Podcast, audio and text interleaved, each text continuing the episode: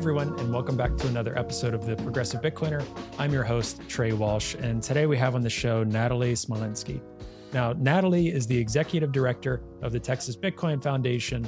She does work with the Bitcoin Policy Institute. She's an entrepreneur, I'd say a historian, anthropologist, uh, political theorist, uh, and, and so much more. And this conversation was probably everything you'd expect from Natalie and more. We talked about so many different things in terms of global affairs, in terms of actually creating a science out of the politic, in terms of a paper that she's working on for the Satoshi Papers, which will be a book uh, issued and coming out sometime in 2024, which we and, and she will keep you all posted on. So this was just such a, a fantastic conversation, um, talking about the, the anthropology of money and creating an anthropological theory of money and how important that is. Um, we talked about so many things in this podcast and really focused so much on how to live as a society, um, global affairs, and how to interact on the globe, and just the changing world order, I'd argue, that we're experiencing right now and going forward uh, with many, many world wars occurring and so many different things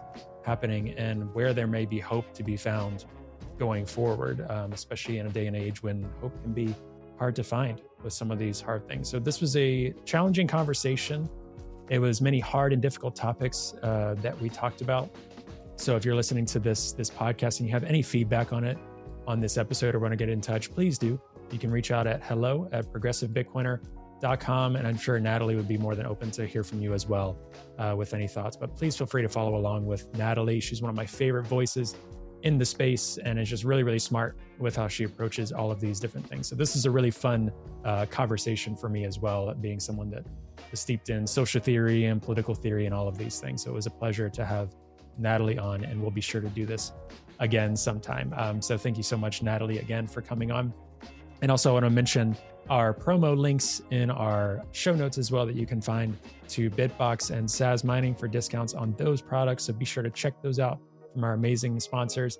And then we also have something new that we're engaging in. So uh, for this episode and going forward, this is the first of many shout outs that we'll be doing from our Geyser Fund. So these are folks that have projects or books or different things they want to get out, as well as supporting our podcast in the process via our Geyser Fund. So if you're interested in doing a shout out or having a shout out or any other ad opportunities, you can head to our Geyser Fund, which is also in the show notes, to figure out how to support our podcast and also uh, get your project or initiative out to our audience. Uh, so this week is Tim. So I actually have gotten this book from Tim and just wanted to give a shout out to Tim. Uh, History Echoes Bitcoin here. Um, so really excited to share this project with you and share this book with you. And I've got a little excerpt uh, from, from Tim to give a shout out to in terms of his book. Um, so we'll be sure to include this in the show notes as well for you to go and purchase. So History Echoes Bitcoin serves as a connection between history and the properties represented in Bitcoin. Of those are permissionless, gaining consensus, decentralization, trust minimizing, censorship resistant, open source collaboration, immutability, and scarcity. This book aims to show how the properties that give Bitcoin its value are each individual, individually beneficial, and collectively compelling. Zoom out. Uh, awesome excerpt from Tim there. So be sure to get his book, History Echoes Bitcoin. Um, we'll include the Amazon link and other links as well for you to purchase that. And thanks again, Tim, for being the first shout out supporter. And we'll be sure to post this across our socials as well. All right, a little bit longer intro than uh, usual this time around. Thanks for for sticking with us. Um, enjoy the episode, and we will see you again next week.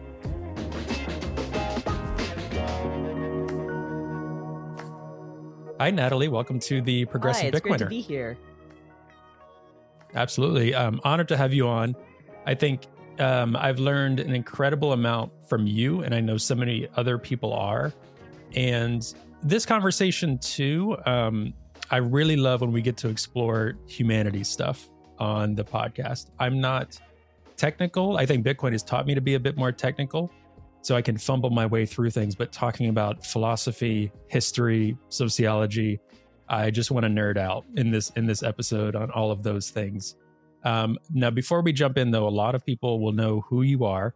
But for those that are trickling in more and more to the podcast, uh, do you want to introduce yourself, um, who you are, maybe a little bit of your background and, and what you're focusing sure. on? Um, so I'm a scholar and entrepreneur. Um, back in 2016, I co founded uh, a company that built the first generation of um, digital identity standards anchored to Bitcoin. Um, we were one of the the first Bitcoin oriented SaaS companies in the world. Um, exited that company in 2020. Uh, I continue to do business development uh, for enterprise software at the acquiring entity. And uh, I also have a background as an anthropologist and a historian. Um, so I'm very focused on um, political economy, um, theory of self and society. Um, and I am the founder of the Texas Bitcoin Foundation, which is a research oriented 501c3 that is putting out uh, original research about Bitcoin and political economy. So, our first book is coming out next year, the Satoshi Papers. Um, I have an essay in that book, as do a number of other prominent Bitcoiners.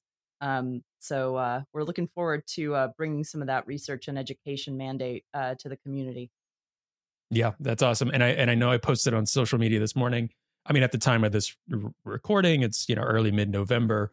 So when people listen out, but there are a ton of books coming out for 2024 with guests that I've had on, with kind of murmurings I've heard of maybe, maybe not. So it's going to be a really exciting time for what I'm hoping will, you know, obviously number go up stuff with Bitcoin will bring in more mainstream interest, but I think there's a lot more scholarly work taking place in Bitcoin than mm-hmm. ever before, whether it's on the environmental front, on the social humanities front, economics. So really excited for for those things to come out next year. I think that'll bring a whole new wave of interest in, in Bitcoin as well. And um, you were so gracious to send me a chapter, kind of what you've been working on for this book that I was able to read through for this conversation. And um, it's a lot. It's heavy. It's it's good um, but I definitely had to comb through it very carefully when I was reading through. And I was I was nerding out. I mean, my my happy place is social theory and exactly some of the stuff that you were you were writing about. But I thought it was a, a great examination of money, of an anthropological case and view of money. Some interesting thoughts on David Graeber and all of that stuff that we'll we'll get into, and um, even mentioning you know some some Twitter fighting that happened. Uh, I yeah. thought was really interesting as well. Some of the conversation that happened a few years back um, with with Graeber and others. But you know, I, am really you know I, I, rarely talk about very intentionally, um, you know, price of Bitcoin in the show and things like that. I think something I'm really looking forward to next year, like all of these books that are coming out, all of the human rights use cases, all of the environmental use cases and you know something that's really important you know for our progressive audience to to kind of understand most people in the world don't think about what is money in, in general and how to articulate things like that. Um, so i know from your point of view when you're when you're focusing on bitcoin or thinking about bitcoin where is the most comfortable place for you to come from on this? I know you have an anthropology background you have a history background you have so many things i think that are converging right? I'm not sure even what you would necessarily label yourself in terms of scholarly output um, it all converges but that's that's mm-hmm. bitcoin as well. It's so many converging worlds so it's hard to label one but when you when you look at bitcoin what's your what's one of your favorite ways to to look at bitcoin? Or what lens do you use to, to analyze bitcoin and what do you enjoy writing about most? Well i i approach bitcoin from um, a social theory standpoint so obviously very interdisciplinary um, I myself have an interdisciplinary background um, in anthropology, history, philosophy, um, you know, disciplines that are sometimes referred to as um, political economy, political theology. So, you know, we don't we don't really have a science of the social um, or a science of the political in the same way that we have, let's say, a science of biology or a science of physics. Mm-hmm. Um, and so, you know, one of one of my core interests spanning my career has been to move us progressively towards a science of the social. Um, but that is no small feat. Um, and so at the moment, I'm sort of surveying what has been said across various social scientific disciplines and the humanities about um, the intersection of technology and society and kind of gleaning these observations into what I take to be uh, a point of departure. So, a, a coherent theory of money, which I'm starting with in this book, which is a departure point for a theory of technology and society. I, am curious too, for my own interest. So I was looking into a little bit more of your background and some of your education and things like that. Going from a, a PhD, where correct me if I'm wrong, focusing your dissertation on some mental health aspects, some history, some religion, things like that, and then finding yourself in this Bitcoin space now and landscape. How do you connect the studies of those two worlds and the skills that you learned through that process to what you're doing today? Well, um, my my interest, my overarching interest is on the development of human subjects within a social milieu. So the relationship between the individual and society, which at the youngest ages, I mean from from infancy, society for an infant is their most immediate network of caregivers. Um, and then as the infant matures um, and undergoes development and various forms of ontogenesis, their society gets progressively wider.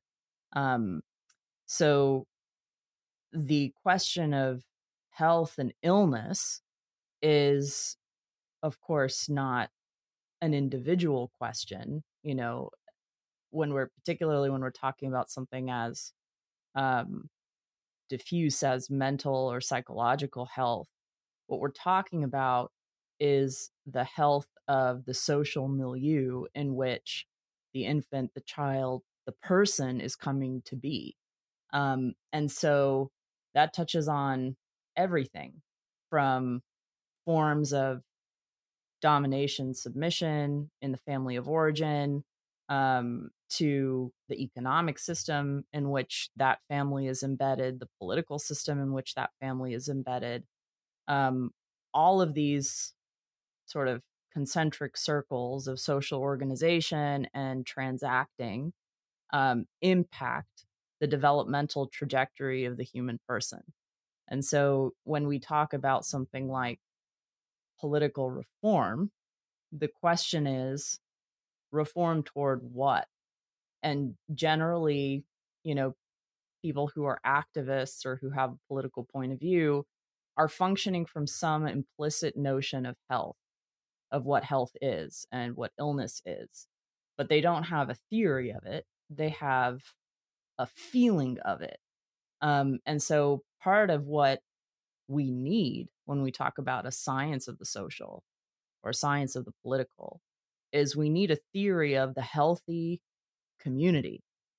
Um, and by proxy the healthy individual. Um, so all of these questions you know when we talk about questions of values principles ideal states ideal on the basis of what at the end of the day there has to be a scientific account for those values and that does not exist yet.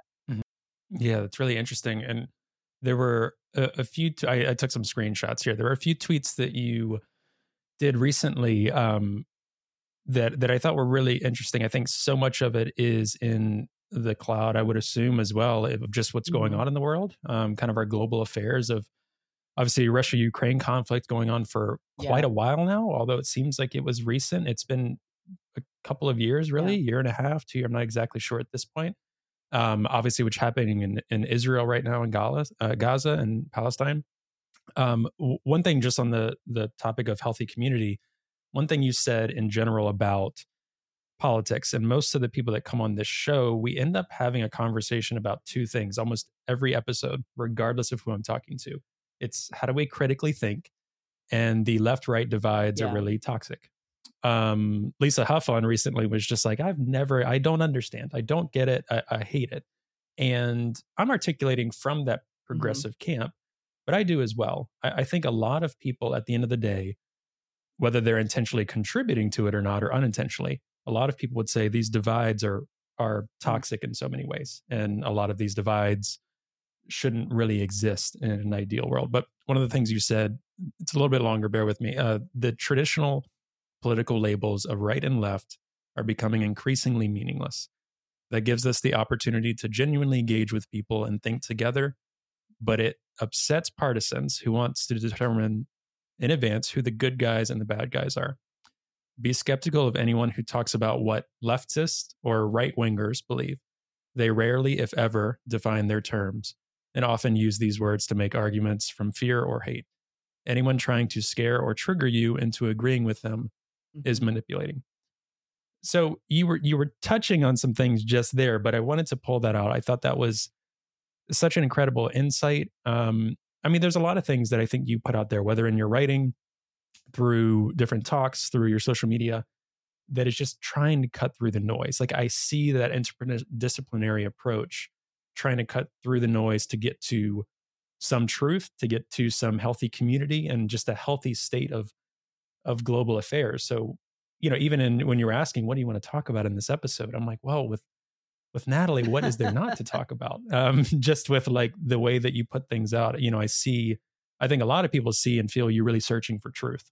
Um, at least I do, and that that's really hard. So, so break that down a little bit more for me. That that tweet that I just read out to you. Yeah, absolutely. Um, you know, so I'll in my extremely online life, you know, regularly come across tweets from people that are like, leftists did this again. Leftists believe this, or, you know, mm-hmm. this right wing guy, um, or right wing candidate, blah, blah, blah. Um, and when you actually, you know, look at these people who are referred to by these labels, they are far more complex and nuanced than than any label could give them. It, it's a form of eh, mm-hmm it's a form of disrespect to refer to people by labels. Um, hmm. even if they do identify as right or left, who cares? Um, what do they have to mm-hmm. say? Um, it's, you know, there's this proliferation of ad hominem attacks everywhere you look. Um, and mm-hmm. that's obviously not thinking it's just it's warfare and violence um so you know what should matter is the content of what this person has to say um is what they're saying true uh, about this mm-hmm. but the way that you know we've seemed to function politically as a society is through association are you on my team or on my enemy team or on some other team that I don't mm. care about. And then everything kind of becomes this spiraling logic of association from there. Oh, you might not want to listen to anything this person has to say because they're affiliated, in my mind, with this team. Um, well, that is that is um, those are the conditions for the opposite of truth.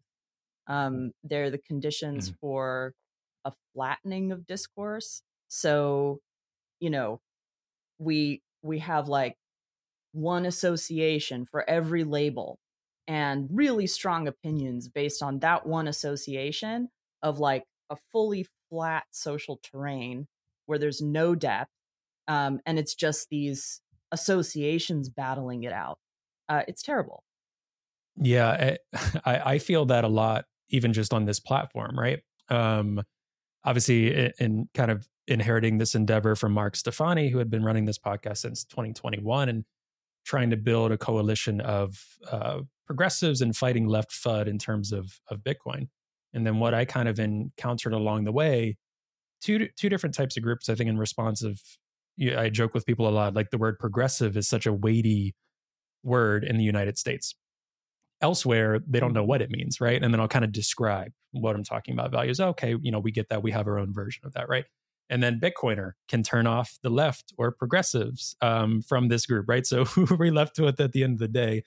Um, but a lot of times I'm, I'm getting more and more people to tune into this podcast or to see what we're having to say because of just that what we're talking about um, who we're talking to and i went back and forth for a long time about you know uh, what do i do with this title mm-hmm. right is this is this title kind of preventing people from accessing content and things like that And I, I still do, if I'm being honest, but part of me keeps it because of the FUD narrative with progressives, especially heavily right now. Um, so being intentional about utilizing that. But there are all sorts of people um, from any type of, whether it's Bitcoin, whether it's the political left, whoever, that you know see me associating as a progressive and they say oh he must think this or see me associating as a bitcoiner oh he must think this right and doing those type of things and rather just sitting down and, and talking but we do that with each other all the time always. Oh you're a woman that lives in texas you must feel this or oh you're a man that lives on the coast you must think this it, it, it goes just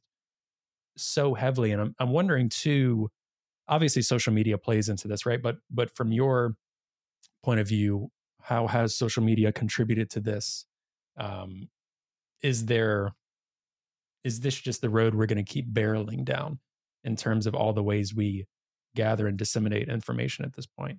Yeah i mean we've uh, there's been some research done on the architecture of communities networked through various social media platforms and i mean polarization is a real thing i mean it's it's measurable you can see that mm-hmm. based on um, the graph of who people uh, follow who they engage with um, you know these like little bubbles form um, and you know i mean ultimately the addictiveness of these platforms is predicated on um, eliciting certain kind of dopamine reaction when you either see something you really agree with um, or something that makes you really outraged um, and disagree mm. with. Mm-hmm. So there's a kind of manipulation of the emotional uh, predispositions that people have on these platforms. That said, that's not an excuse for some kind of nostalgia to a pre-social media uh, era. Like there's there's no going mm-hmm. back. Mm-hmm. Um, so what is being what is being demanded of us, and and I would suggest is actually happening, is a new form of media literacy, where we are um, as a species being asked to cultivate more discernment around uh, the content that we ingest and our reactions to that content. So you you see it now. I mean, people people are not um, as given to simply believe what they see and hear uh, today as they mm. were, let's say, during you know when when the Iraq War was being fomented uh, pre social media, and you only had the MSM narratives uh, which were, you know, parroting the uh, the state uh, administration narrative, um, mm-hmm. and it really took a lot of work uh, for people to be critical.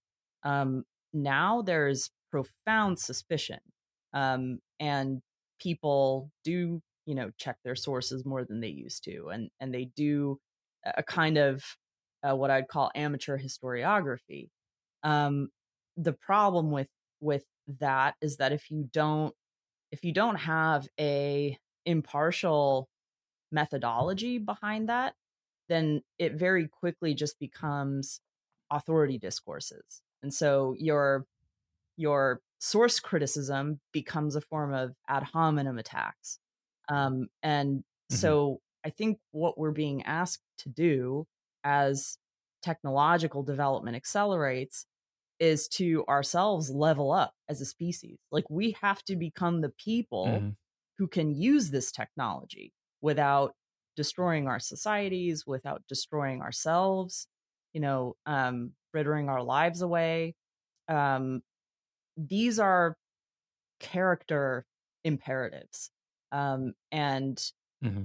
it's unclear what social institutions will form or arise out of this cauldron um, to develop the character that is required to wield these technologies. Yeah, there, there's a lot to unpack there. I think, you know, a lot of people, a lot of conversations, a lot of media, podcasts, um, financial institutions interested, the government interested in AI. And, you know, there's a lot of, we have this media literacy and this constant fire hose of information and then you're seeing some things like i've seen some different things on you know twitter's um, community notes right? Those things that have been popping up more and more. And there's different views on you know some people are saying okay this community note wasn't applied here. How come this one doesn't have one but this one does? And you know so so that's an imperfect system too but just the thought of just what you said people are questioning and checking assumptions and then in some cases adding those notes and many of them turn out to be mm-hmm. those are good notes. Those are good things for the public to have access to besides just that statement alone so we're seeing some things like that i think ai has incredible um, potential to help us, you know, rehumanize and which is funny to think about, I guess, when we're when we're fact checking, when we're doing these things. So kind of bringing back some of that. So I'm a a big believer and proponent in seeing that that more and more. Um, but one thing you talked about in terms of suspicion, in terms of you know people questioning these assumptions, right? And I think about how different our world is. You mentioned Iraq War originally. When I was reading the piece you sent over, I was thinking back to World War One, World War Two, um, and just the information that was coming out and the unity that you know the U.S. had on certain fronts. Right, there was this unity during World War Two, for the mo- for the most part.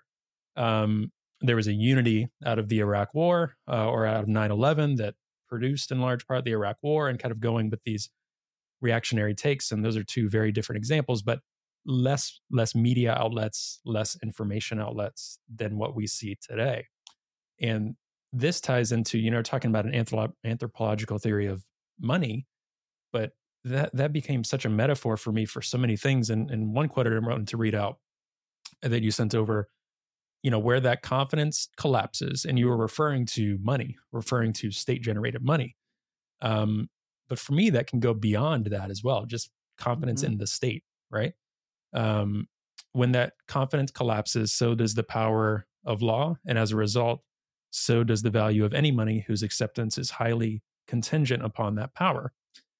And then my thoughts were, you know, world affairs, world order, high trust money and high trust institutions. Are we in a post trust age where, for me, the reason I'm such a proponent of Bitcoin, um, regardless of yes, I'm a progressive, yes, all of these things, um, you know, I don't, I think we're in an age, regardless of your political views, religion, ideology, where trusting in the government, trusting in these fiat currencies, um, with the amount of information we have out there, post Occupy, post Edward Snowden, post all of these things, is it even possible?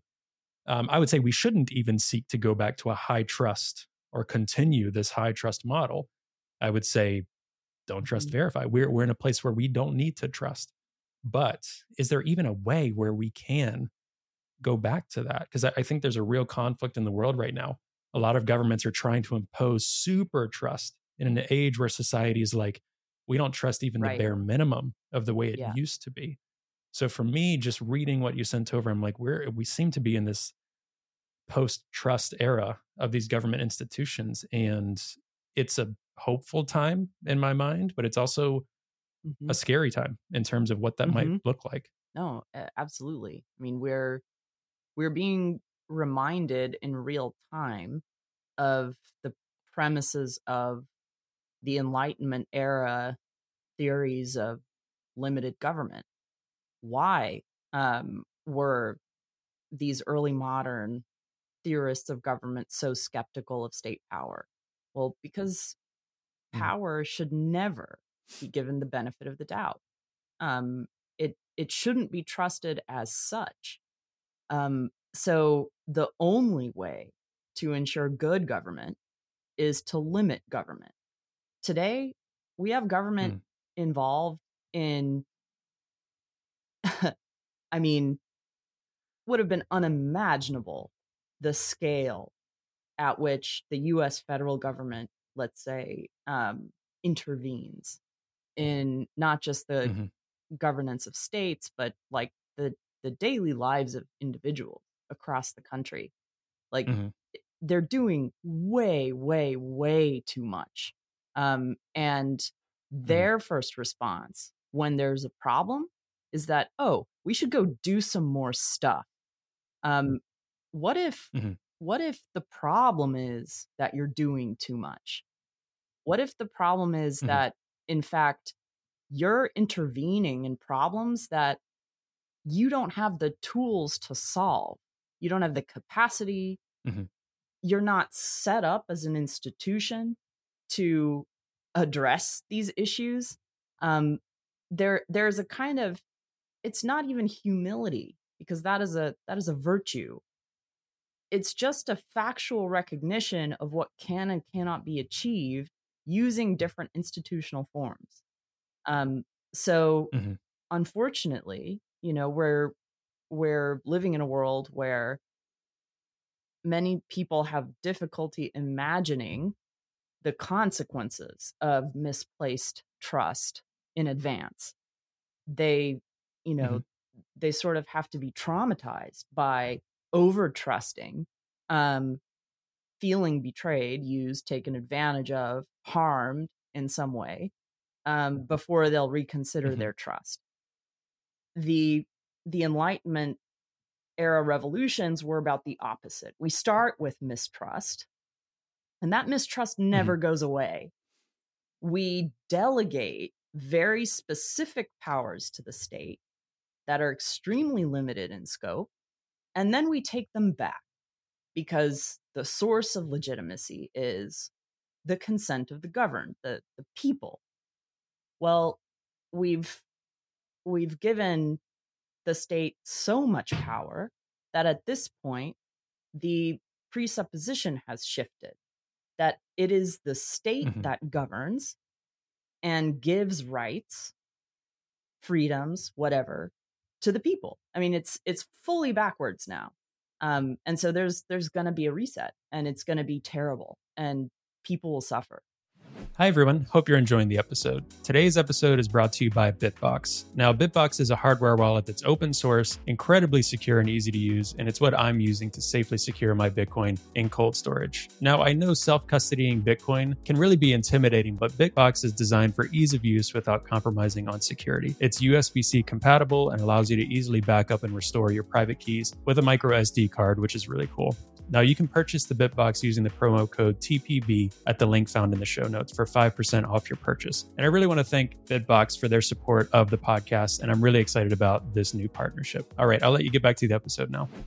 Where I, I'm, I'm always trying to figure out with my friends, with my brothers and sisters from the left, in terms of understanding that we should not trust institutions through movements like Occupy Wall Street through movements like Black Lives Matter, through so many different m- movements. And I- I'm talking about kind of mainstream progressive left movements in the United States, but not applying that same thing to what we talk Mm. about in Bitcoin, what we talk about in the things you just mentioned. That someone would hear this clip or hear a clip of you saying small government and think that is a Republican or right leaning concept, right? And and you are someone that is articulating, we're talking about like Enlightenment era thoughts kind of the foundation of our our country the foundation of like what makes for a good society when there isn't a clear cut answer especially in a place like the united states. But where we're barreling towards is a bit dystopian. And and again i i, I tend to approach these conversations very you know realistic a lot like like i'm not talking about okay the fed and the dollar is going to collapse tomorrow the government's going to be done tomorrow the world's going to end tomorrow. I think a lot of things the government will find very crafty ways to keep a lot of things as is for as long as possible, maybe my entire lifetime. Uh, I'm not sure when we talk about a lot of these things, but you know, from from your view, just thinking about humans, thinking about behavioral science, thinking about social science, some of the things you were mentioning earlier, you know, where is this disconnect um, coming from with I mean, bear with me from Mhm. from the left uh, on some of the things that you talk about. Um, it, it's almost like a, and then we can jump into some of you know David Graeber's lovely thoughts on on Bitcoin, which is, which is disappointing because I would agree with him on a lot of other things. Um, yeah, that, that's something I'm always trying Yeah. to wrestle with. I think given this platform and speaking to progressives, just friends of my own life and in the Boston area, you know, with Harvard just around the corner and Elizabeth Warren, all just all of it, right? I, I'm kind of immersed in these two Yeah. worlds constantly, and uh, beating my head against the wall about it. Well, this is this is part of the limitation of using a word like the left to refer to Mm. a a broad coalition of people. They're yeah, extremely broad. um, you know, historically, political currents um, on the left or labeled leftist have had both extremely statist and non-statist um, currents within them. So, you know, there there was Mhm. a a kind of Marxist, um, although not not necessarily Marxian. Uh, Marx was uh, very ambivalent about Yeah, about different than the philosophy but that- a lot yeah, of yeah, his inheritors Yep. believed firmly Yep. that it was the mandate of the state to ensure Mhm. um, a dictatorship of the proletariat, you know, to in effect seize the reins of power, um, of state power, and uh, impose by force a world in which um, Mhm. labor dominates capital. Um, you know, so there's a long inheritance of that. There's a long tail of that, um, where I, I would say today the primary characteristic of um, various movements, which could be called leftist, is a focus on redistribution of wealth um, and using Mhm. the state to enforce that redistribution. Um, Mm. There used to be a whole anarchist left that, like, you know, we've sort of forgotten about culturally. Even Graeber, Mhm. Graeber may be one of the the most influential um, public intellectuals, kind of coming out of that tradition. But even Graeber is Mhm. far more statist than his predecessors would be, uh, e- even though he calls Mhm. for an abolition of the state. Um, you know, there's no there's no mechanism by which to do that. There's no like uh political economy account of how that could happen. There is just this kind of utopian vision that, you know, Mhm. the contradictions of market economies, you know, sort of Marxian, will cause them to collapse and with them the state. Um, but in the Right. meantime, the state should absolutely be deployed um, to redistribute wealth um, and guarantee certain Mhm. basic standards of living. Um, so I think this is one of the reasons it's it can be so hard to have a conversation about limited government. Um, you know, people like Mhm. Henry David Thoreau, I mean, from the 19th century, Mm. classical, like American anarchist. Is he right or left? I Mhm. mean, you you could read his stuff and um, think like, oh, this this reminds me of Ted Kaczynski, um, or you know, it reminds Mhm. me of Yep. like hippies, like at Occupy Wall Street. Like it culturally, it doesn't fit, um, and so that should be interesting to us. This is the whole point of exposure to difference, exposure to other cultures Mhm. difference is not a rainbow coalition of people who all you know believe the same things use the same social media are competing for the same jobs in the same educational institutions in the same center of empire. Um, that's maybe a certain Mhm. kind of diversity but it's it's a flat diversity. Diversity is encountering people who you have no frame for. You you don't automatically have a box that you can put them in. Um, and having the Right. discipline to um, be in that discomfort.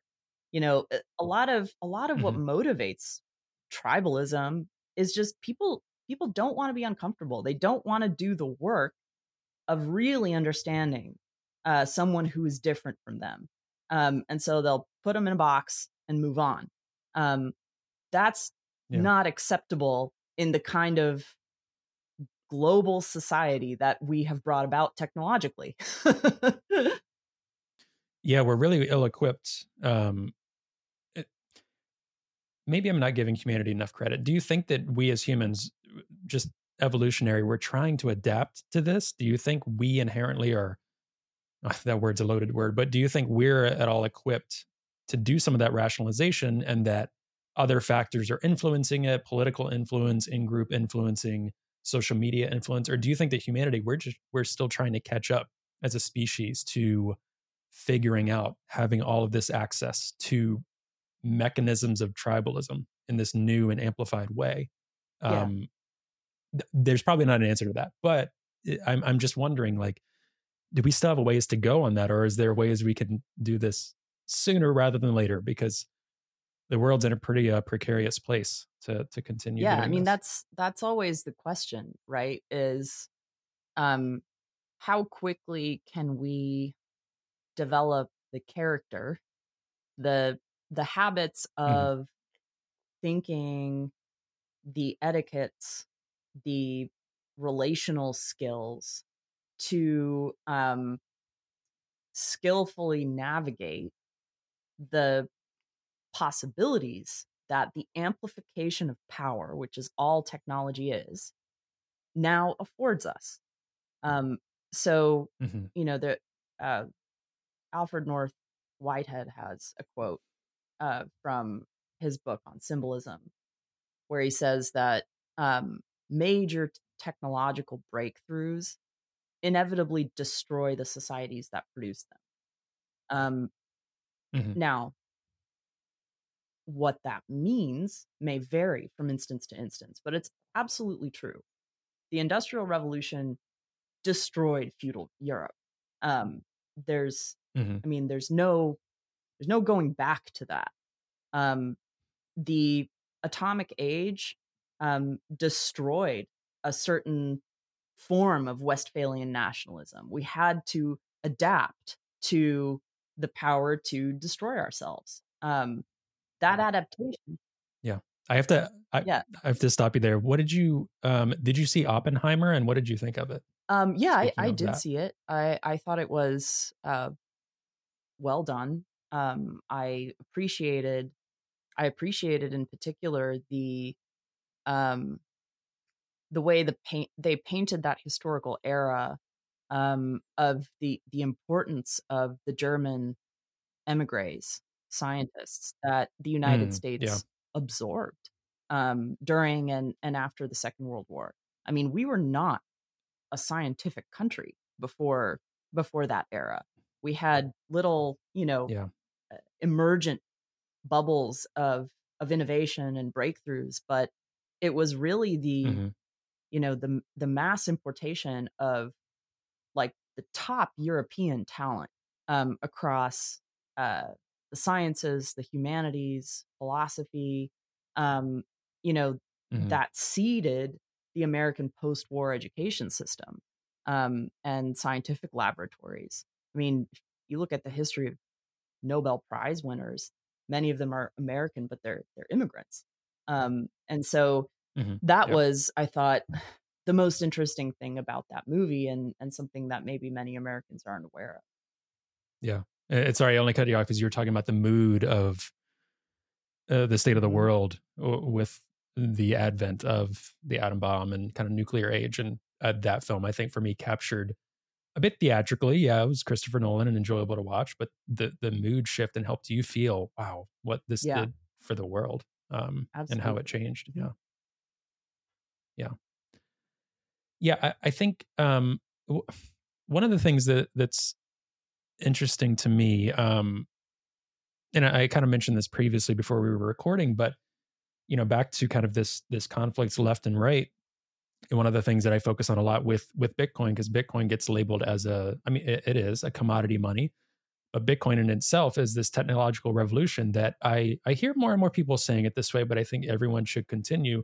It is its own and new thing, right? It, it is commodity money, but it is also in effect easy payments, fast payments, final settlement. All of these things really important. It does not fit your box, right? Um, we have some historical reference to how we can paint it, right? But I, I love when people are like, okay, it's labeled as a commodity, great. I'm like, well, I still don't like that there it's it's money though. It's it's being labeled and boxed as a commodity for regulation purposes. You know, there's all of these different things I feel about it. But one thing that frustrates me coming from the left is, you know, it the way it's talked about in economic circles, in society for those that care, is commodity money is for Mhm. the right or for the US libertarians and and that's that. So Bitcoin is a commodity money Therefore, Bitcoin is for US libertarians. Bitcoin is for those exclusively in the Austrian camp. Um, and just labeling like left is credit theory and that's it. Okay. If you're a progressive, that's what you have to believe in. That's what you have to stick with. And right is commodity. Again, just more infighting. So, why do you think these just, again, making everything political, making something like money is is political? Um, you know, why do you think that came about and is still with us to this day when talking about like yeah i mean this this it goes back to um the the broad diffuse consensus on the left that the role of the state is to fund social programs um, and redistribute wealth mm. so what that means is you know you have to have a certain level of taxation um, but you also uh, if you can, need to break break past whatever limitations you may have um, around the money supply. So you know, mm-hmm. if money can grow infinitely, um, then why can't we just, you know, create a world where everything, where life for ordinary people is fully subsidized, um, and there is no more poverty, mm-hmm. there's no more suffering, uh, unnecessary suffering. Um, there's there really is this this belief that um, we have to have unlimited credit money in order to ameliorate the condition of the poor um, and the middle class. Mm-hmm. And so it, it's not even a theory of money as such. The theory of money is downstream. It's it's it could be mm-hmm. anything. Um, whatever's going to get us to the most direct path for ameliorating poverty um, and providing social services. Um, the challenge, of course, is that, you know, the world doesn't conform to um, what you want it to be. There, there are actual material mm-hmm. constraints um, around value that uh, do kick in, and it, it's not it's not a, a right wing um, observation to make that the the periods of of uh, robust inflation historically have always correlated with expansion of the money, money supply. Um, it's just mm-hmm. it's just an empirical fact. There there is a there is a physics of value, um, and so what is it in fact that ameliorates the condition of the poor uh, historically. Well, um, economic mm-hmm. growth is the single most powerful indicator of raising standards of living for everyone. That does not mean it's the growth is equitably distributed. That doesn't mean everyone's happy about it. That mm-hmm. doesn't mm-hmm. mean that any particular individual um, isn't going to lose out in some way. Um, but the engine of growth is the only robust mechanism for poverty alleviation and this is this is ultimately what mm. the chinese communist party came to understand um, in in the late mao and post mao era they were like you know mm-hmm. we have to grow um, there there is no way to lift a billion people out of poverty by just printing money and redistributing mm-hmm. the wealth that already exists in our society.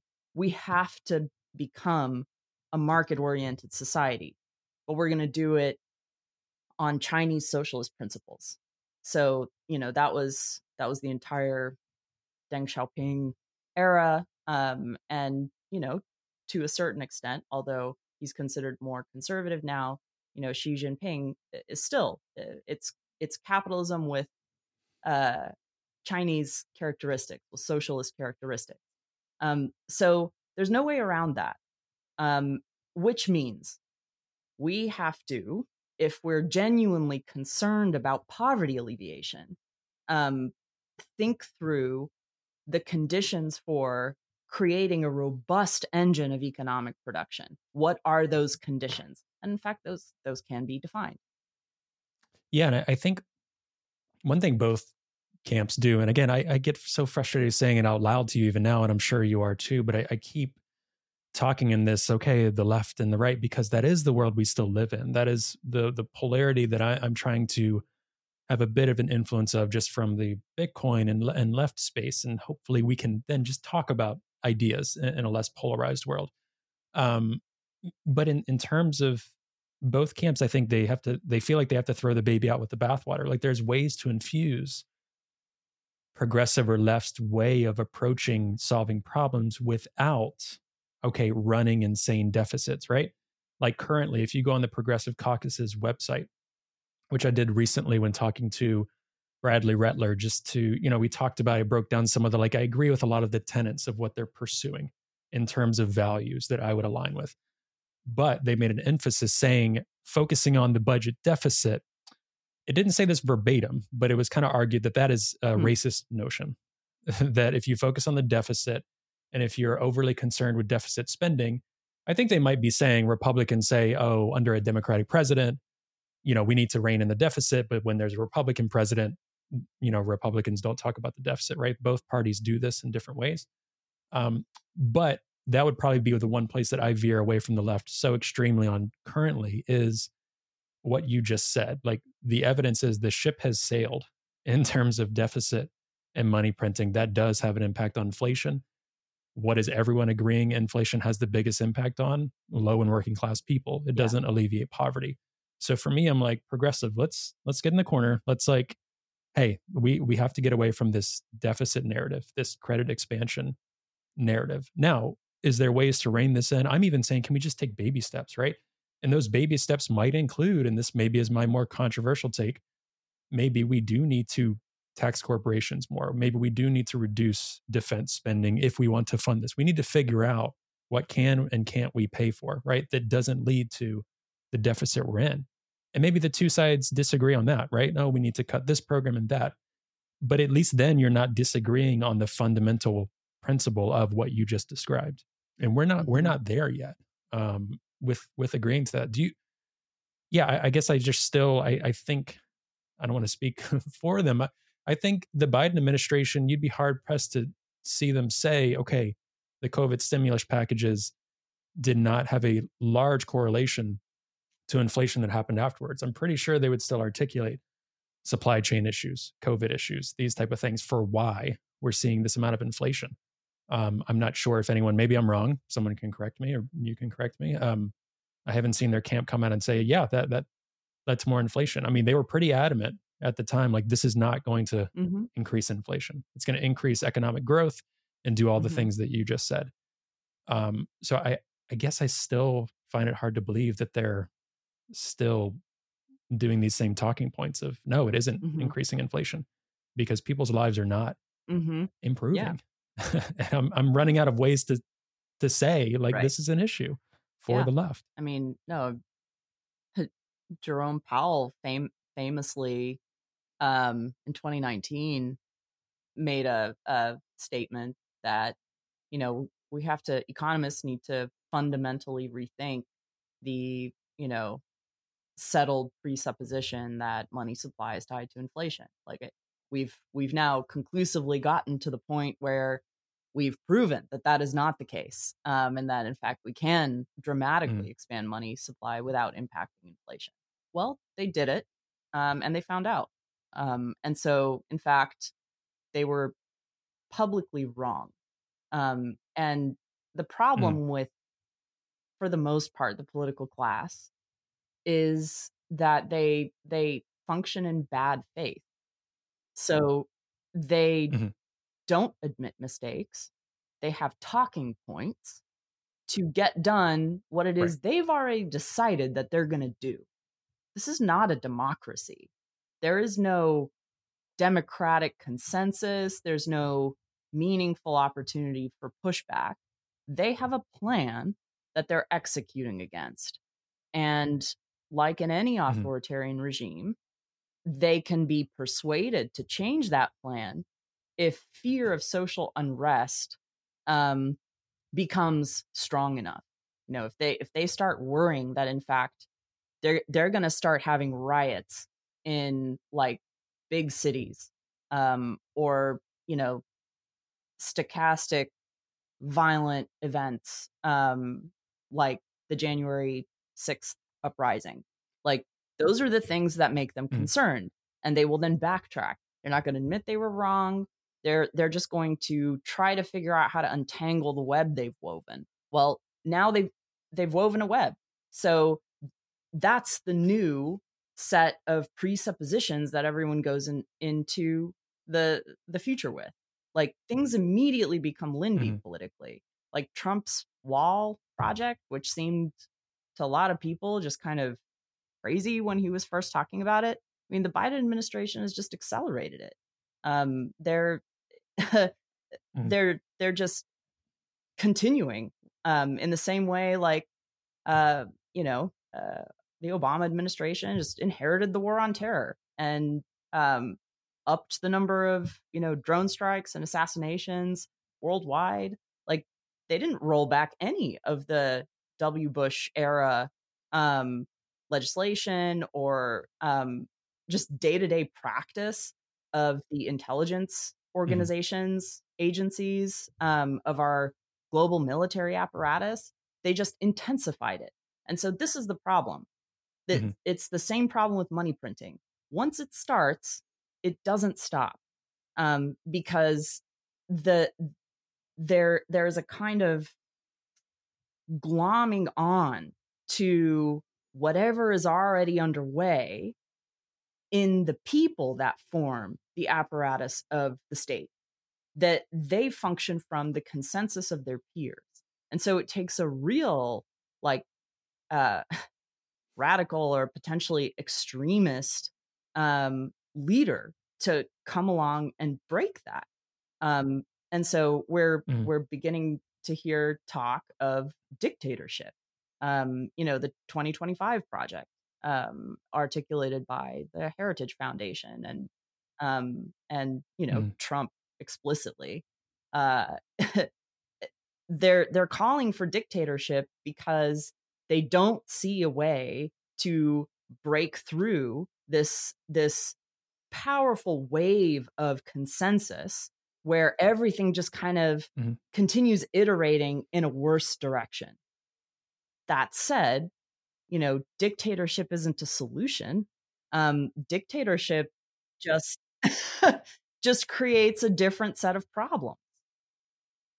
I guess, I guess one of my thoughts is are, are you someone that, I'll say it very broadly, um, believes in the political process at this point in terms of do you think there's actions that we could take to make things a little bit better? Or do you think, you know, we're, we're, swimming upstream and there's no chance uh, of of getting getting through it um in our in our current state of affairs do you think there's tweaks or mechanisms um you know that's one thing i've talked with a lot of guests on and what i like about this episode is i don't think you've said bitcoin once. I've said bitcoin a couple of times and i've talked with many people about one of the big things with bitcoin is we got to talk about the problems in the world as they are right? That that bitcoin kind of helps you go down that rabbit hole. Um but but do you do you see that there's things we can do now to address some of this political nightmare? Because bitcoin does not solve that bitcoin there's still problems with power with political power there there's all of these things that um we're hard pressed to find answers for in Yeah, this day and age absolutely. Um, so yes, there are always things you can do. Um, you know, we we make our own history, but not under conditions of our own choosing, uh, as uh, Mhm. Marx famously said. Um, Mhm. So we always start with ourselves. Each one of us has power. Each one of us has responsibility. Um, each one of us has impact. Um, and so we we need to begin by asking ourselves, how do I live my life in such a way that um, I bring about the world that I want to live in, at least in my own sphere. So we start with ourselves, Mhm. um, and then our local communities. That's that's actually where the average person has the most impact, and that's where people are least likely to be engaged. Um, you know, what we're going yep. to begin seeing in, in the United States, I suspect, is um, the the cities asserting themselves um, with you know mm-hmm. courageous leadership that you know can uh, potentially push back against so, some of the trends emanating either from state capitals or from from federal uh, capitals. Um, so local mm-hmm. involvement, yes. Um, I think at the federal level, there's very little that the average American can do. Um, that mm-hmm. um, even at the state level, it's it's very hard because our political system has been fully colonized by the political parties, and these are mm-hmm. they're authoritarian organizations. So they're not democracies. The parties are not democratic. They are ruled with mm-hmm. an iron fist by the people at the top of the party who are usually the, the party's biggest fundraisers. And so, you know, goes back to money, where, you know, the donors mm-hmm. and the politicians that have the closest relationship with the donors, in effect, set the policy agenda for the party and actively preclude anyone from running for office that would go against that agenda. And so, you know, mm-hmm. we're seeing some interesting um, cracks in that happen with some more independent minded candidates um, come out, like uh, RFK mm-hmm. Jr., for example, um, or, uh, oh gosh, um, I mean, b- before he became the Republican Party candidate, Trump, um, Bernie Sanders was an independent who mm-hmm. ran as a Democrat, um, you know, didn't win. So we're seeing some of these like influences come from the side at the federal level, but for the most part, they're people who either have a lot of money um, or a lot of celebrity or both, um, or have mm-hmm. lifelong, you know, political careers already in in higher office. So I think for most ordinary Americans, um, the question is going to be what can be done at the level of my community.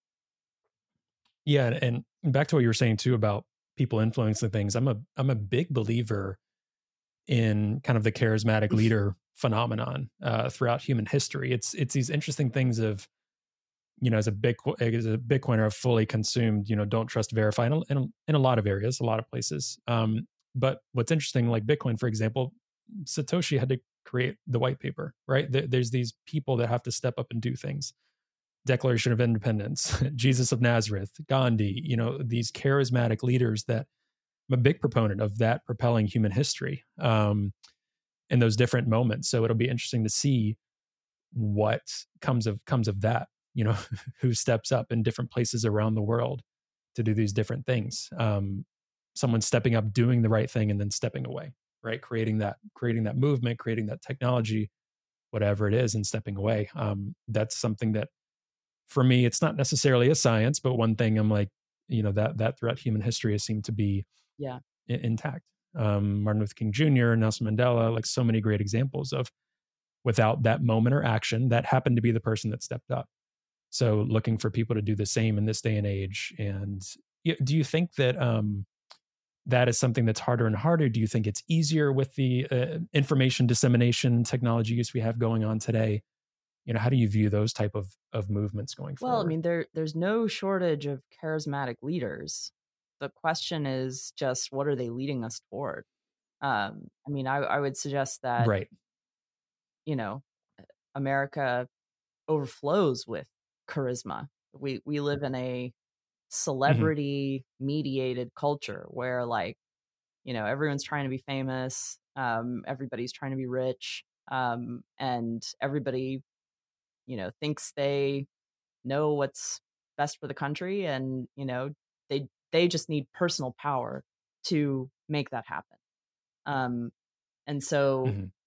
it's very rare that you encounter a someone who is a charismatic leader, but also selfless enough to give up uh, power that they may have accrued or created the conditions for. Um, that is very rare. Mm-hmm. Yeah, and, and do you? It's been a talking point in politics for a long time, but do you ever feel?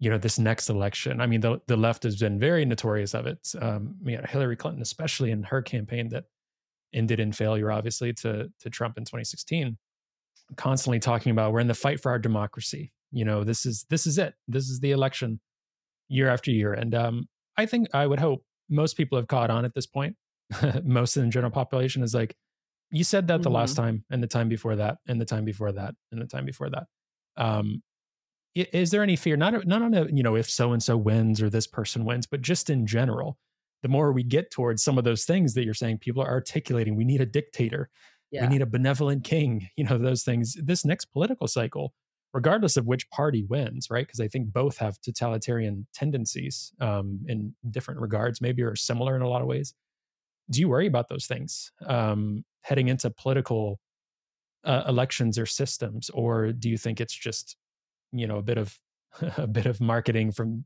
different yeah, political no, camps. I mean I mean the the the structure of the state is at this point um totalitarian. There's there's no doubt about it. They have mm. full visibility into um everything you do digitally. Um you know, they uh may not want you to know all of that, but then once it becomes public, you know, do they roll it back? No, Congress just passes legislation authorizing what the state was already doing. Um, you know, there's there's just today um, an announcement that um, starting in 2027, uh, a group of allied countries are going to be uh, sharing all crypto transaction data. Um, with with one hmm. another. Mm. So tax authorities, banks, police, I mean they're they're going to know um, everything you do. I mean there there is no there is no more freedom to transact. There is no more hmm. freedom mm. of speech. Um, and so if there's no freedom to transact and there is no freedom to speak, um, none of your other rights are even possible to to envision. Um, the foundation. So yeah, yeah, to your point, the foundations are gone. Um, so the best we mm-hmm. can hope for is a authoritarian state that chooses not to use some of the absolute power it has. Um, and that mm-hmm. hope is not a strategy. mm-hmm. Yeah. Oh, it's back to the right. high trust that that we talked about at the beginning yeah. of the conversation. Um, my gosh, Natalie, people are going to leave this episode and they're like, yeah. "What do I do?" Um, which is no one's intention, but I, I think you know articulating these things. Um, an episode that will already be out by the time this one comes out too was with Jason Brett and Dennis Porter talking about FinCEN and talking about some of these things. We've been talk- focusing on this as well, in particular because unfortunately it's happening on again both sides of the political aisle but a lot of democrats just going forward with the stuff and us from the progressive bitcoiner it's like i want to keep yeah. saying yeah. no it's wrong it's not right it's violating your rights it's violating everything in the bill of rights the fourth amendment first amendment so many different things we need to speak up about this um, one, one thing i want to ask you too kind of tying it back to your your paper is i know you deeply care about these things. You deeply care about what's a world with CBDCs could look like. Uh, you know, that's a that's a minor detail compared to everything you just said, right? Um, I, I, know you deeply care about these things um, and are concerned about these things because, from what I can tell, it comes from a a place of love and appreciation for the things that we have kind of created and establishing this country and establishing what I know you're pretty proud. You've mentioned before of your Polish uh, heritage and immigration, and a lot of the the great things that immigrants have done in this country, and the freedoms that we've expressed, and everything you're devoting a lot of your work to. Um, in terms of the Satoshi papers, in terms of your paper toward an anthropological, that word's always hard for me to say, theory of money. Um, is there hope in those kind of theories? And I know that it seems like the point of the paper is really to try to articulate it in more of a mm-hmm. scientific way rather than a philosoph- philosophical camp that we can fight on way, which is the way money has typically been done.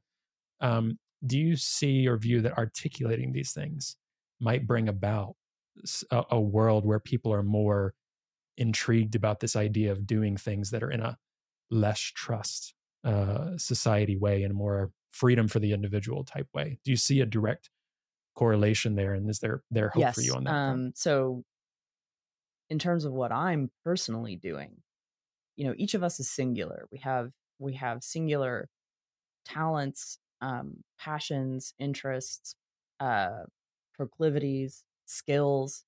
Um, my main goal is to at least lay the foundations of a science of the political.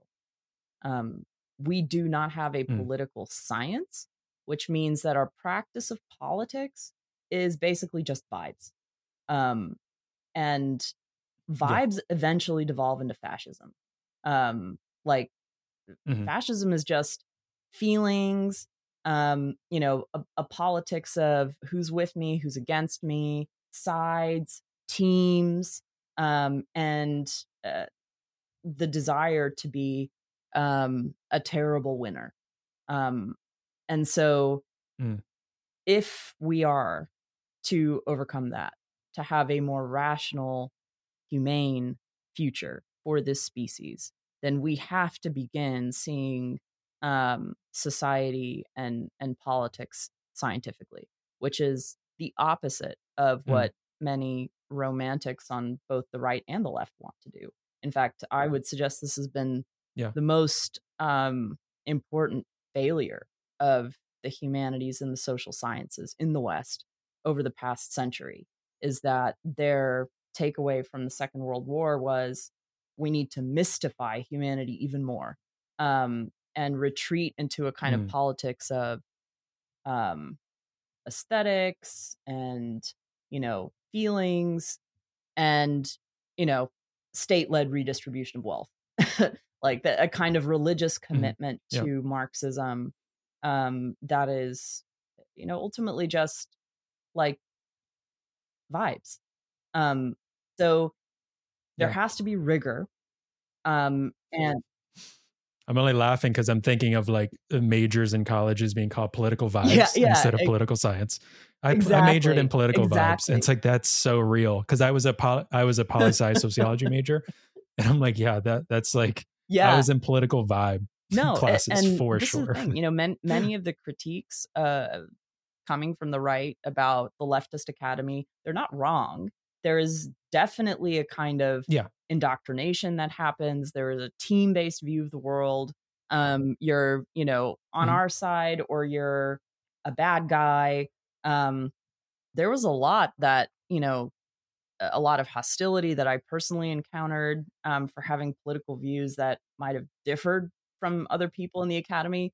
Mm-hmm. And, mm. you know, then just indoctrination that I underwent that uh, I've had to literally mm. like painfully think my way out of um, post college, post grad mm. school as an adult.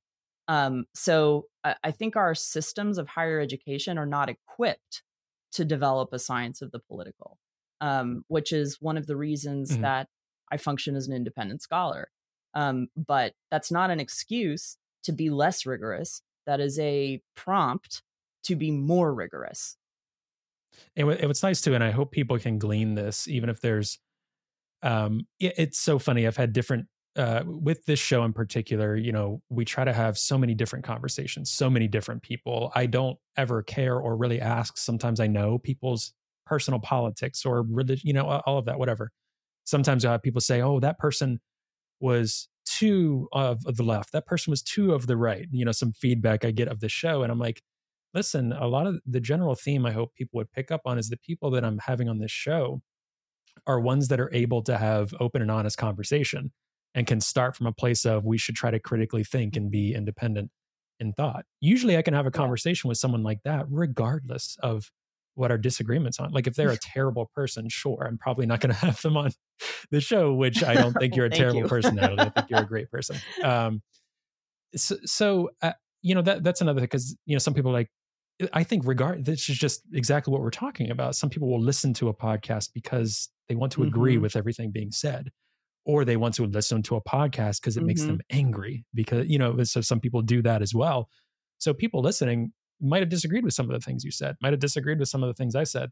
Good. I, I hope you're not listening to this show and just agreeing with with everything. Um and one one last point that i wanted to to bring up too and and ask you about because i also saw some some tweets posts whatever they're called now um out as well and i think it's really pertinent to our political process um, and the politics we were talking about and the vibes is just people's response to Israel Palestine. I think you had posted a lot and several others about a very mm-hmm. common statement, which is just this mm-hmm. is this is horrific. Um, people being killed in in Gaza. This is really bad. Um, Hamas terrorist attacks were really bad. This response and women and children dying is really really bad. You know, how do you see the world as it is as it is now, our country engaging in these political vibes when it comes to something as complicated and as serious as this matter for the people that live there currently and for global affairs, whatever may come of this. And, you know, this episode will be out a few weeks after we're talking now. Unfortunately, I think the sim- the situation might be similar or worse. Um, and if there are updates to be made, I'll, I'll be sure to mention that in terms of any of this. And, and again, this isn't to go into a history of this or your thoughts on this and that and this camp and that camp. But just what you're saying, I couldn't help but think to bring that up because, you know, I think if we were able to get into a place where it's a political science, it's these things of rationalization, our political discourse, um, our ways of handling these situations may be better for the world. So I'm, I'm curious your thoughts coming from that camp that you just described, seeing what, yeah. what's happening there. Um, how do you articulate some of that? What what is what is that like well, for you? Um, this is an issue that uh, I have been or felt personally invested in for a long time. Um, my undergraduate work was mm-hmm. actually mm-hmm. in Middle Eastern studies. Uh, lived in the region yeah, and you mentioned you had been to that area mm-hmm. quite a bit as well, um, a little while ago, and talking about the experiences there as well. I saw you posted no, about yeah, that, which absolutely. was beautiful. Um, you know, and and this this comes out of my my family history. Um, you know, in in Poland mm. during the Second World War, um, my uh, grandmother's family uh, sheltered Jews, um, both uh, family and uh, partisans who were fighting in uh, mm. the Jewish version of the underground army um, because they unfortunately mm-hmm. had to be segregated um, for their safety.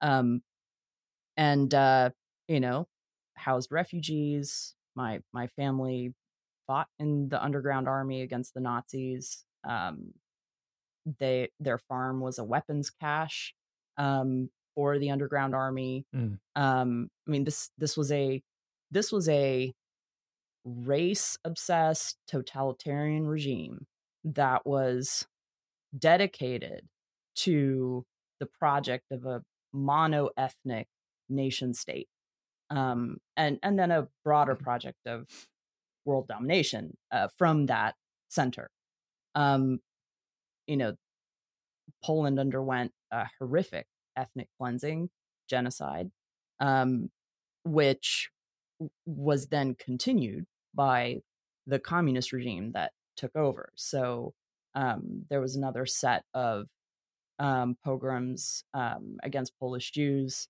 uh, that resulted in the further expulsion of the Jewish population of that country.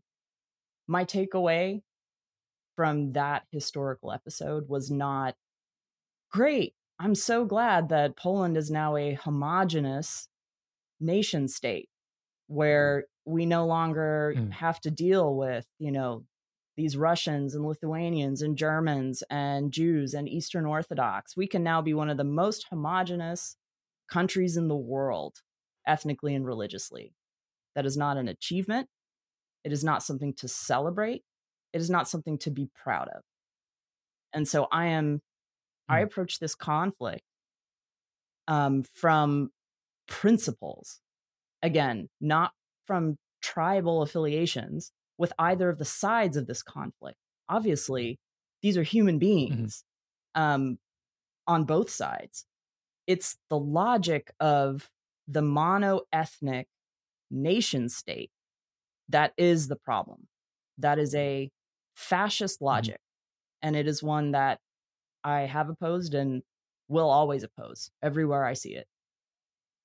And i mean that that history that rich family history i think it carries through to everything you talk about and do. Like it's it's in you that that charisma for good it's baked into your dna i'm sure you have had to felt that from a young age um uh, with all of this. Um yeah i mean i hope that people can feel similarly about that that situation um and that somehow we navigate to a place that um hmm ends this atrocity because it's it's really dark and scary right now. Um, is one of the big things that's affecting a lot of people and will will continue to.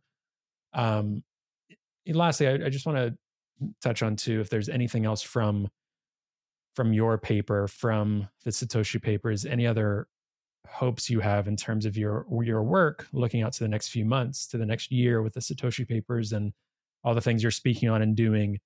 Um, some some lasting hope for people um, in terms of this because you know my belief is this is a, a critical point in history which yes i know people always say Mhm. that there are always critical points in history but a lot of the, what we're talking about um, there is quite a bit of things that are Mhm. going to go one way or another we're at quite this pivotal point Mhm. with so many things whether it's with the us economy with deficit spending which means the global economy whether it's with these world conflicts there's there's outcomes that will happen of these things um, of society going forward. What what is your hope that individuals, that we as a a nation, um, would come to some consensus on and move forward? What is what is your hope for that? There's hope if you embody it. So you are the site of hope. What hope can you be the site of? And and this actually goes back Mm. to what we were talking about earlier. The calling, the vocation that is singularly yours. You finding your purpose becomes the foundation of hope for others.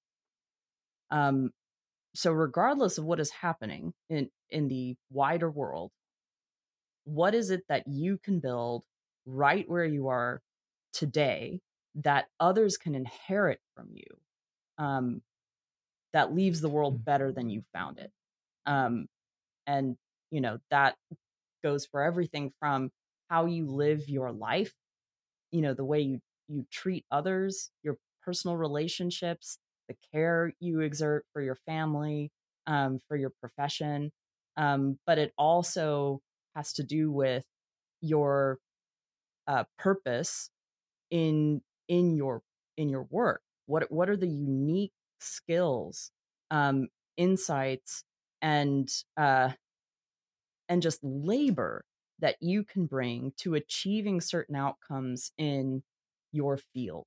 Um, and so, you know, I talked about moving toward a science of the political, um, striving to ground the social sciences in something that is, you know, more more fa- fundamental than just vibes. Um, that is Mhm.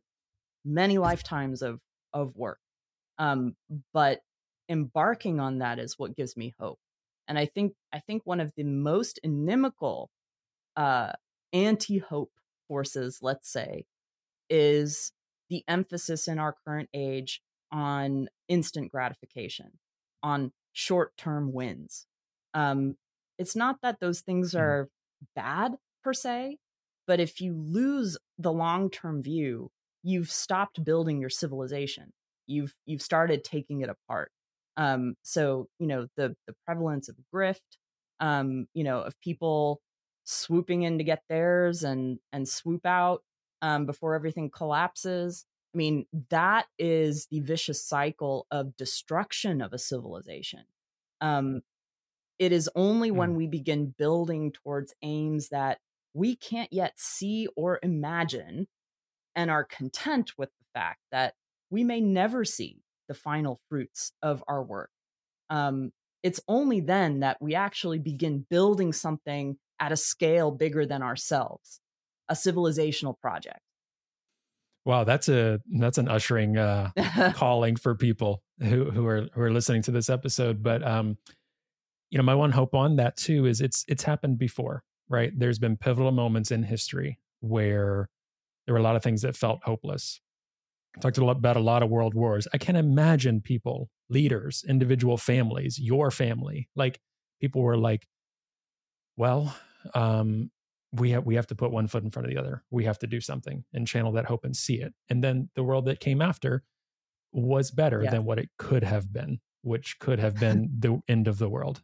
Um, so if we can get through that, I think we can get through anything. I, I would agree with that. So I think that's a great calling to people. Um, I want to thank you so much for your time. You're very gracious with your time and really enjoyed this conversation.